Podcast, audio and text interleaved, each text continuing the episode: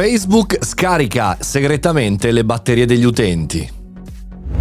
Buongiorno e bentornati al Caffettino Podcast, sono Mario Moroni e qui oggi davanti alla macchinetta del caffè virtuale commentiamo, come ogni giorno facciamo, una notizia del mondo tech, innovazione utile a noi professionisti, imprenditori e perché no studenti. Oggi parliamo eh, di una cosa che mi ha stupito parecchio a livello di notizie, perché un ex dipendente di Meta ha dichiarato che Facebook, secondo lui, scaricherebbe in maniera segreta le batterie degli utenti. George Edward, così è il nome dell'ex dipendente di Meta, che ha sollevato preoccupazioni certe eh, con eh, un suo manager, per poi essere in qualche maniera stato allontanato dal, dal progetto. Ora chiaramente ha indetto una causa perché secondo lui eh, questa tipologia di operazione di scaricaggio della batteria eh, mette potenzialmente in difficoltà, se non in pericolo, alcune persone che magari hanno tendenzialmente il cellulare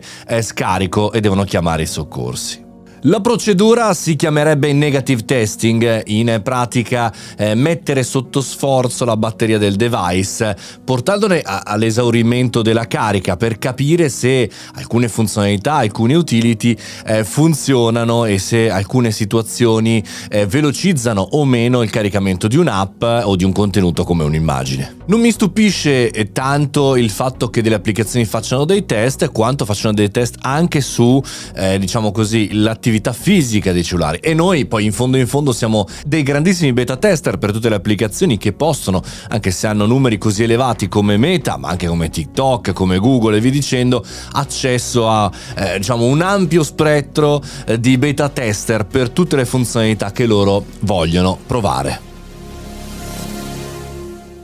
L'altro giorno ho visto una puntata, un pezzettino della puntata eh, di Joe Rogan che eh, leggeva i termini e condizioni TikTok, no? Chiaramente è facile, è populismo, è la Joe Rogan, fondamentalmente provocatorio, eh, però diciamo effettivamente, se ci pensate bene, eh, magari sono anche all'interno dei termini e condizioni di, di, di Meta, e quello di poter utilizzare anche eh, diciamo tutto quello che c'è nel, nel proprio cellulare, anche la parte device fisica, come di mostrava il buon Joe Rogan all'interno del suo podcast, in riferimento però a TikTok.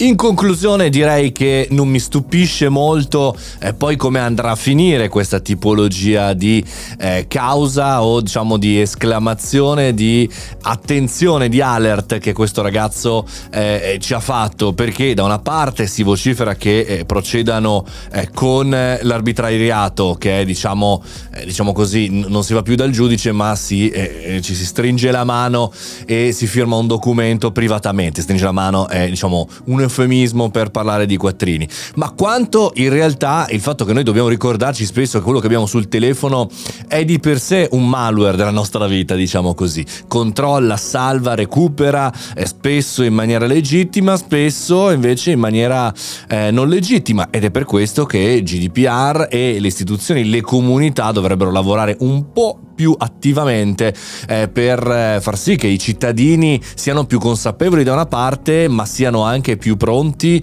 a bloccare eh, delle ingerenze, no? Come fa spesso anche Apple quando blocca definitivamente, l'abbiamo visto anche la stessa Meta, alcune situazioni. Quindi dobbiamo essere più consapevoli, ragazzi, c'è poco da fare, bisogna essere più pronti e anche un po' meno eh, illusi di tutto quello che è il mondo tech, essere critici al punto giusto da poterlo utilizzare.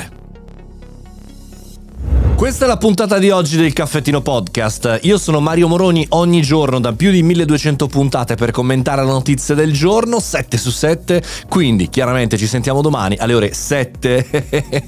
pronti partenza via, sulla maggior parte delle applicazioni più fighe dell'internet audio e di podcast. Insomma, non lo so, ascoltatelo dove volete, basta che ascoltate il podcast. Ci sentiamo domani, un abbraccio.